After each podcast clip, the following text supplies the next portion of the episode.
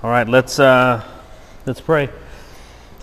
Uh, you for this chance to get together tonight and to start this new series and see um, what your word has to say about some uh, some important topics or things that we may be struggling with that we may deal with ourselves. God, um, pray for this night as we we ask the question: Can I trust your word?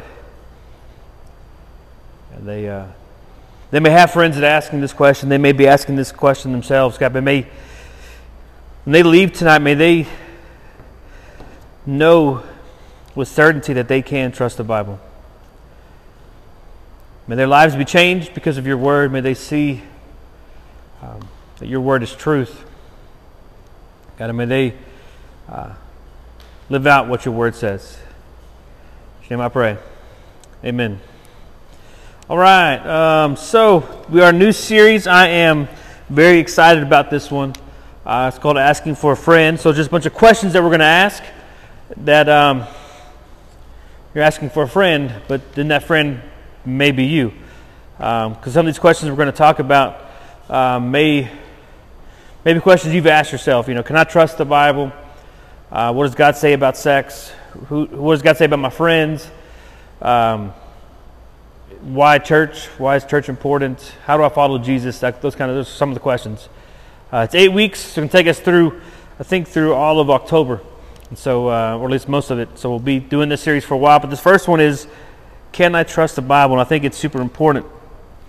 Um, if, if you guys are never not here, just know uh, I record every week. Uh, we have a student ministry um, podcast. It's on all the podcasting places where I post the audio. Uh, I'm wearing this thing. This is a new little microphone I bought because if you guys are in here, you know the audio in this room is horrible, right? And when I was just using this, when I would come step over here and talk, this was horrible. So hopefully this will make it a little bit better, a little more clear to hear. So if you're not here, but you're here in other weeks, or you have a friend that may, that may be questioning, say, hey, why don't you listen to this? And then you can just easily send them a text with the link to this, um, this lesson. And then if that's you, hello, Welcome. All right. So, can I trust the Bible? I believe that, that one of my most important responsibilities as a parent is just to completely mess with my kids. Any parents agree? If you see all the parents sitting behind you, every one of them raise their hands. I'm raising too. Um, it's our job to mess with our kids. It's my civic duty, and I take it very seriously. Several years ago, when my kids were little, yes, I'm talking about you too, and I don't really care how you feel about it. When they were little bitty, um, Zach was probably, I guess, five and seven, six and eight, somewhere around there. Um, they they believed that I was in fact Superman. Like they legit believed me. I mean, this doesn't look like Superman. This looks more like like Bro Thor, but they believed that I was Superman. I mean, I had them believe in that. Uh, I think JoJo believes that I am Superman now, so it's still doing it.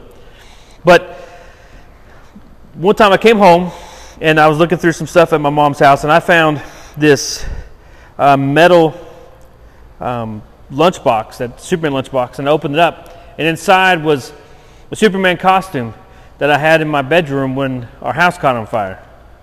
And so it, I opened it up, and this was 10, 15 plus years since the house fire and opened it up, and it still smelled like smoke and fire. I pulled out the costume, and there's some black marks on it and some just char kind of stuff.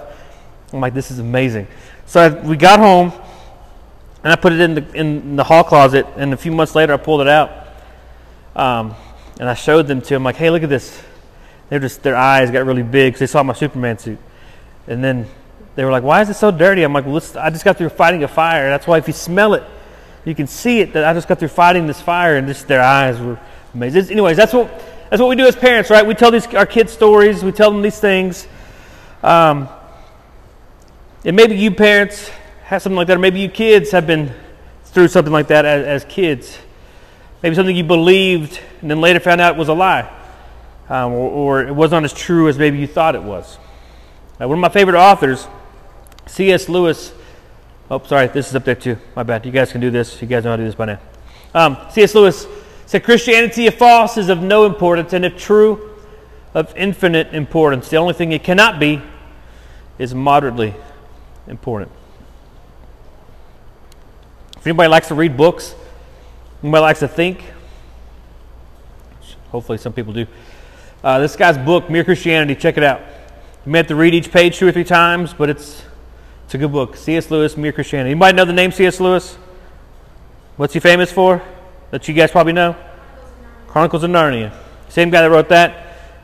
Incredible theologian, brilliant guy. Mere Christianity, check it out. But uh, in other words, Christianity, according to this, it, it demands a full investigation. Because if it's not true, if it's a lie, then it has zero importance, right?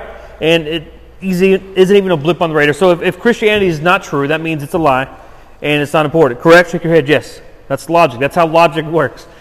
But if Christianity is true, it changes everything. Like everything, everything. So tonight, as we kind of investigate some of these things together, we're going to start a new series where we tackle some honest questions about God and, and our faith. So tonight we begin with, with a foundational question. Because if you don't believe this, then nothing else really matters. If you don't believe the Bible is true, it doesn't really matter. So this is a foundational thing that we're going to walk through tonight. And I, I, if we're honest, I think we maybe all have wrestled with this at some point or another in our life. Anybody? Anybody besides me wrestle with this question? So me and Vienna, awesome. Okay, I'm glad we're together then. Right? So the question, can I trust the Bible? So, so this whole series, my teaching time is going to be pretty short, pretty limited compared to normal, which you guys can say amen and whoo, be excited about because I'm not going to teach as long, which means you guys are going to have your adults longer. Um, they're going to teach a little bit more and do a little bit more discussion than uh, we typically do, which you guys are going to be great. Well, some of you. Um, I'm just kidding. All of y'all. I'm all of y'all.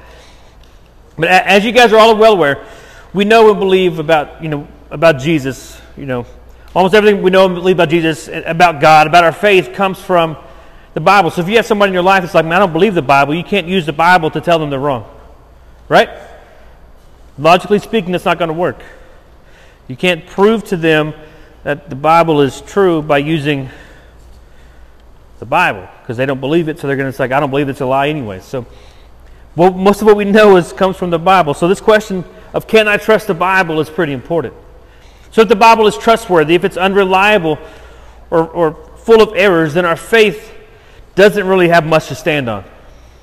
However, if the Bible is trustworthy and it is reliable, then our faith is grounded not just in our beliefs and our traditions, but in history. In fact, we could probably spend two or three weeks in this. We're doing a very abbreviated lesson on Can I Trust the Bible? But so with that said tonight, I want to share some logic behind our belief in God's Word. So I want to look at some of the common misconceptions and criticisms about the Bible. Tonight we're going to have one Bible verse because, again, I can't prove to you that the Bible is true by using the Bible. Right? So we're going to have to do other things. And lastly, at the very end, I want to tell you why I personally believe the Bible is trustworthy. So, first, there are a lot of misconceptions um, about the Bible that causes people to doubt, some myths and things. The first myth we're going to talk about is the game of telephone. Remember, you know the game of telephone? We played it a few weeks ago at our back to school party. I tell somebody one phrase, they tell the next person, right? Until it's, it might be close, it may not even be remotely close. So, scoffers, people that don't believe the Bible, they, they have contended that the Bible came to us in the same fashion of, of the game of telephone. They believe that the Word of God we have now is not the same as the Word of God when it was originally written. Okay?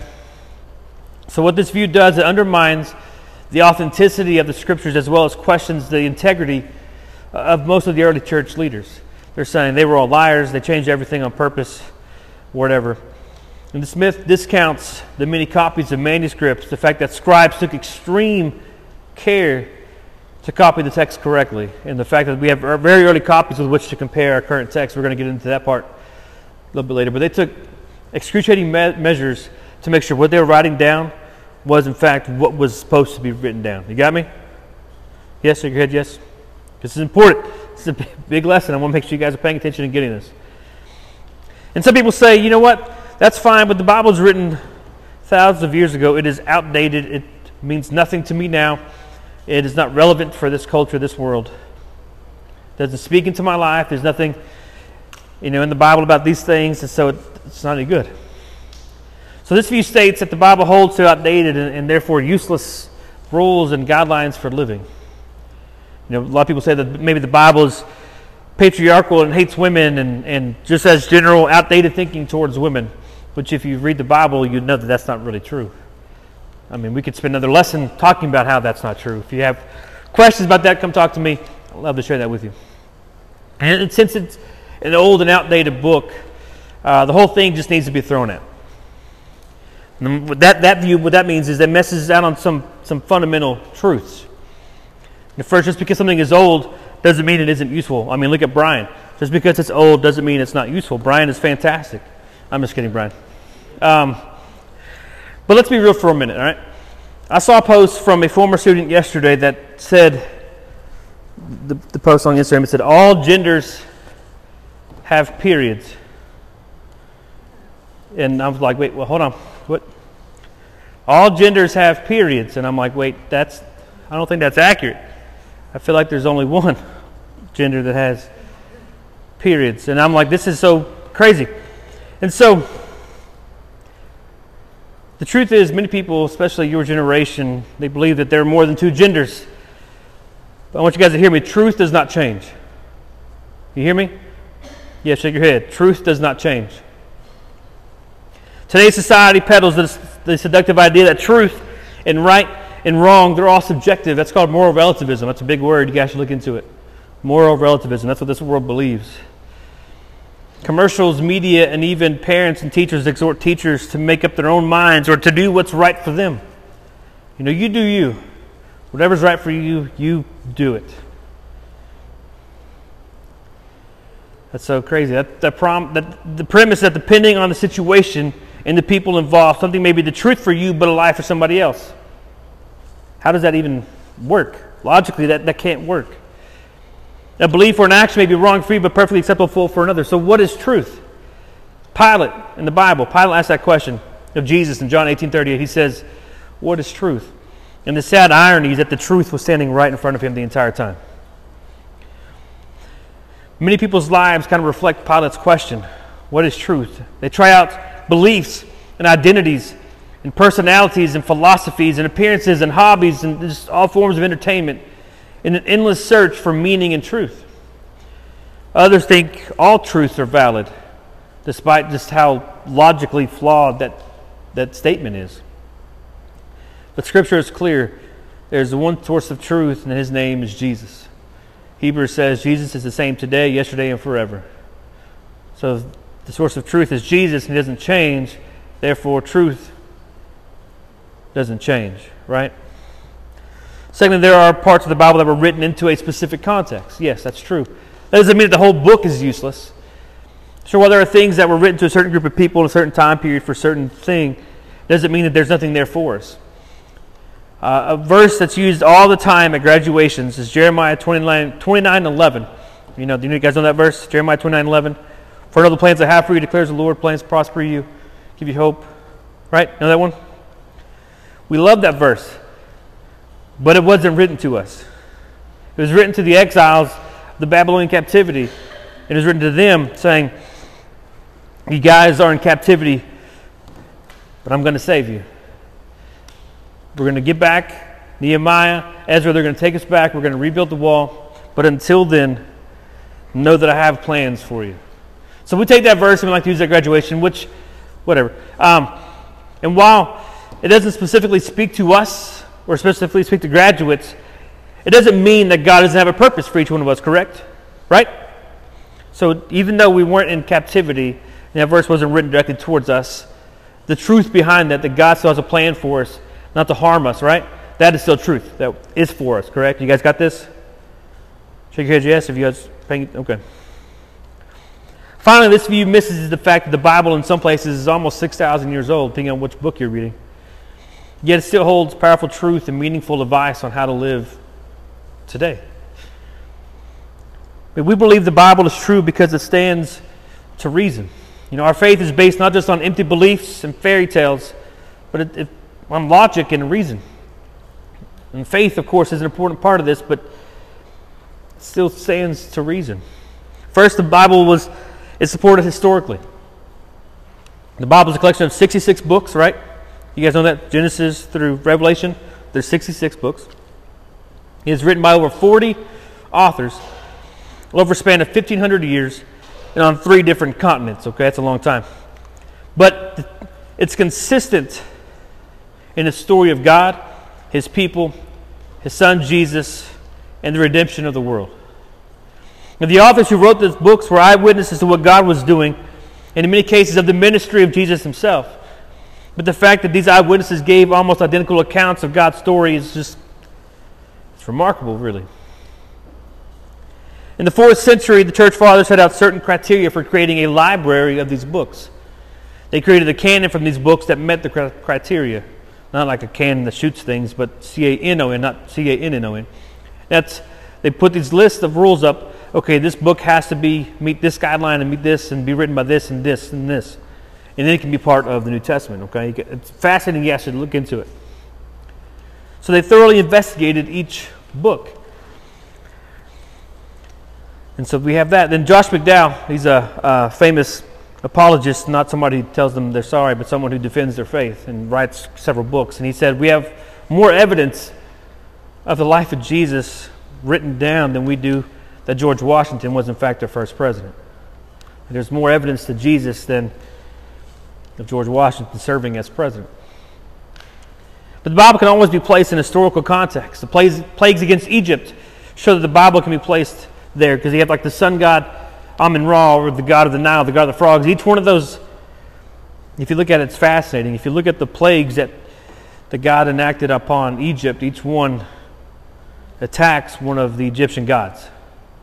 It's really incredible. It's fascinating. But not only does the Bible make sense historically, but it also far exceeds other historically accurate books from that time period, and even before that time period or after that time period. There's something that smart people do, not me, I'm not smart, to ancient books called the bibliographical text test. I know I'm using big words, you're probably bored out of your mind, but just bear with me. This test is an examination of the textual transmission, like how they got copies, okay? So they took, they like to see when this book was written, when was the first copy of this book? And how many copies are there? You got me? That's what the bibliographical test does. When was it written? First copy. How many copies we got? You got me? Okay. I want you, it's kind of important. So I have this little graph here. You guys heard of Caesar, right? Up there on the top, Caesar? So he wrote between 144 BC. Earliest copy was a thousand years later. We have 10 copies. Not bad. You have uh, some of the other guys. You have Aristotle down towards the bottom, 384 to 322 BC. Wrote the, or the first copy 1400 years later. We have 49 copies of any of his collected works, not just all together. Um, and you have, look, I mean, see how Plato, 1200 years, we have seven copies. Homer's Iliad, great read. You should read it sometime. I read it in college. It was written 900 BC. Earliest copy 400 BC. So 500 years between the first, when it's first written and the first copy, 643 copies. That's a lot. And you get to the New Testament, written between 40 and 100 AD. Earliest copy was 125 AD. Time span of 25 years, over 24,000 copies. I don't know if you guys are good at math or not, but 24,000 compared to the other numbers is a big difference, right? So that we have all that many copies remarkable. And so nobody nobody denies that these people wrote or that these people wrote these things down or lived. But people deny the existence of Jesus, yet there's more proof than these guys. You guys hear me? That's incredible. Shake your head. Something. This is ridiculously amazing.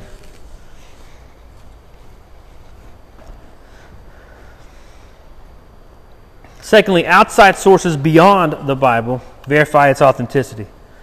You know, you have archaeology. I love archaeology and seeing what they can do, mostly because of Indiana Jones. But archaeological findings continue to verify the accuracy of Scripture.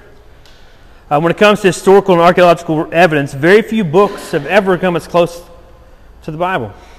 Scientists have been turning up incredible archaeological finds for centuries that continue to confirm over and over again biblical history and its accuracy. It's amazing.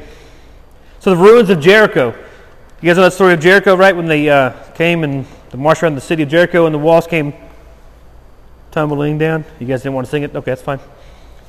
Whenever you attack a city and you lay siege to a city, which way do the walls typically fall? in, right? Because you're, you're hitting it so they fall in. They get to the ruins of Jericho and then they're falling out.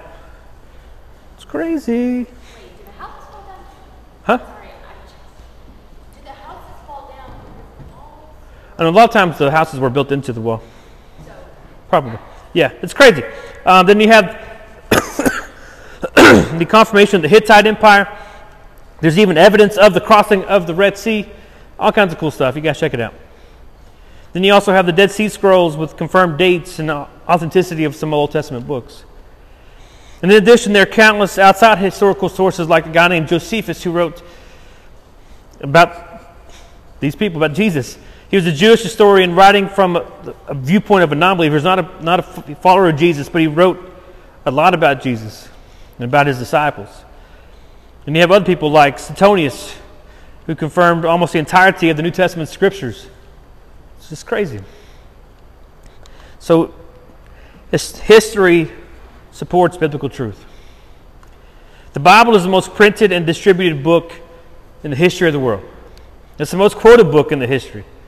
The Bible has had a greater influence on the laws and art, ethics, music, and literature, or world civilization than any other book in history. For generations, the words of the Bible have transformed millions and millions of lives. From St. Augustine to our friends and our family, the Bible has always been the business of, or been in the business of changing lives. I want to share why I personally believe that the Bible is true.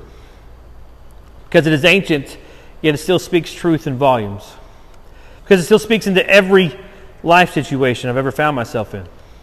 Because scholars, skeptics, and haters have been taking shots at the Bible for centuries, and it still stands. Because in a world where everyone is so focused on themselves, the Bible reminds me that I am not the most important thing in the world. Instead, it calls me to be a part of something bigger than myself. While reminding me that I am small and insignificant, the Bible simultaneously helps me realize that I am created in the image of God, that I am the most valuable and incredible thing in God's sight. I am His favorite. I mean, you are too, but I am His favorite. Because the Bible gives me hope in the future, it gives me a purpose for which to live. Because the Bible's always proven reliable in my own life, and I've seen it transform so the lives of countless other people. That's why I believe the Bible to be true. Isaiah 48 says, The grass withers, the flower fades, but the word of our God will stand forever. Will stand forever. That's beautiful. God, just may these kids see that your word is truth. May they see that uh, it's important for them to understand and to know that the Bible is real and it's trustworthy, God. May they spend some time discussing that and just digging a little bit deeper tonight um, in their small groups, God. Shame I pray. Amen.